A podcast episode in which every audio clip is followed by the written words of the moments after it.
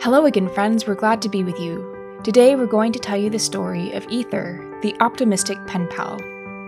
Let's get started. Ether's people were scared of death and of each other. They were fighting and killing and dying. And the war grew and grew, and everyone joined in and fought and died until there was just one person left alive. One person besides Ether. And the whole time, Ether could only watch as the world fell apart. And while he watched, he wrote down everything he saw on metal paper so the stories would last long after he was gone. And by the end, Ether had written several books containing the sorrow and loss and destruction he had seen from his hideout on the mountain. And before Ether died, he set the book out in the open, hoping that someday someone would find them. And that's just what happened. They ended up in the hands of the Nephites, and they were handed down from father to son for several hundred years until, as you remember, Mormon gave all of his books to Moroni, who lived the rest of his life with no one else but his books. And now Moroni was reading Ether stories, and as he read, he thought that it all sounded very familiar. Do you remember how before the big, horrible Nephi ending battle, people started losing all their things or burying them and forgetting where they were? That happened to Ether's people too, and when Moroni read that, he thought, ah, I can relate to this story. And so Moroni kept reading. Now he read about how everyone during Ether's life seemed to be fighting all the time. They slept with their swords and made alliances and joined armies to protect themselves and their stuff. Ah, Moroni thought, that happened to my people too. And so he kept reading. Then he read about how the people started fighting and the war grew bigger and bigger and bigger until everyone was fighting, and even the women and children had shields and swords and fought in battles. And Moroni thought, this is even sadder than my story. But still, he kept reading. He read about how Ether tried to convince the king Coriantumr to stop the fighting. Ether told the king that a big army is not as powerful as a tiny bit of faith, and that if they kept fighting, everyone would die. But Coriantumr just laughed at Ether. If we stop fighting, we will die anyways. Faith is not going to stop the other army from killing us and taking our children and our women and our land and our animals and everything. And so Ether ran away, and he hid in a cave and kept writing. And Moroni kept reading and nodded his head and thought, I also hid in a cave with my father. And Moroni kept reading. And then there was one big final battle, just like with the Nephites and the Lamanites. Only this time there was no winner. All the fathers were killed, all the mothers were killed, all the children were killed, until there was only two soldiers left, and they turned and fought each other, and one killed the other, and the last man alive was Coriantumr.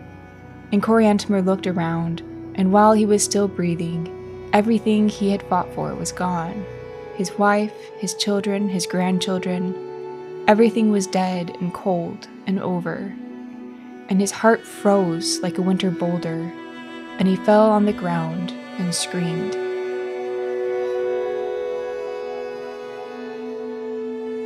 But Ether was still alive because he had been hiding in his cave the whole time.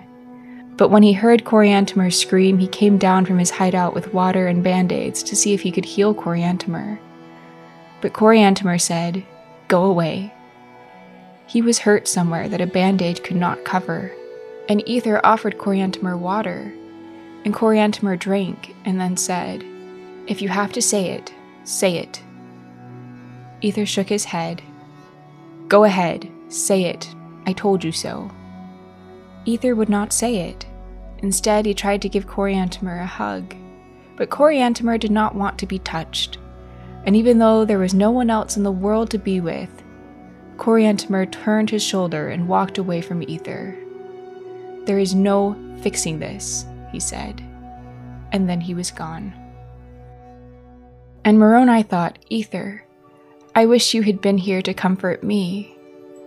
I would have stayed with you. We could be friends and neither of us would be alone. Wouldn't that be nice? You were the only person in the world who could understand me. Moroni wanted to know how Ether would live, how he would survive, how he could be happy after the death and destruction he had seen. And so Moroni kept reading. And he read and started to wonder if Ether had written all of these books just for him.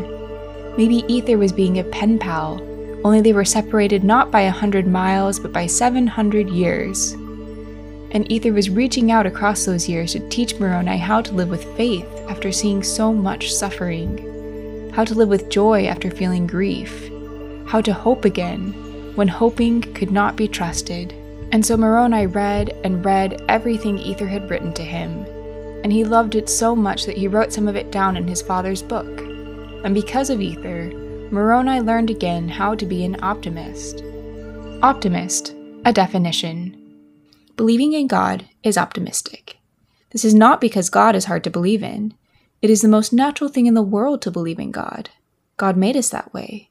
He made us full of hope and faith and love. The three fit together like peas in a pod, and you are the pod. And because the peas are very tasty, there is a whole world of people and sorrow and disappointments that will try to eat those peas right out of your heart. And to be an optimist, you will have to learn to grow them back. And so it is not hard to be an optimist, but it is very hard to stay an optimist. And Ether taught Moroni how to stay an optimist. And what Ether wrote is something like this Start by getting to know Jesus a little better. I am not the only person who understands you. I needed a friend long before you were even born, and Jesus was that friend for me. And he visited me and has been my companion, and he will be there for you. And he will teach you how to hope again. He will make you an optimist. And you will believe the world is good. You will come to know it much more than you've ever known it. Even after everything you've seen, you will be sure of it. And you will know that there is an even better world one that is built out of the broken pieces of this world, and you will learn how to live in that better world. We do not know everything Ether taught Moroni, but we do know the final thing he said, his very last sentence. And he said that all of his sorrows and all of the pain he had gone through, and all of the loneliness and suffering he would go through, didn't matter. All that mattered to Ether was God. He was the last and only hope Without God, there would be no baby ethers, no children or grandchildren, no joy or singing, no family or books or story time. Without God, it was all over for Ether and for his people. Without God, it was all gone.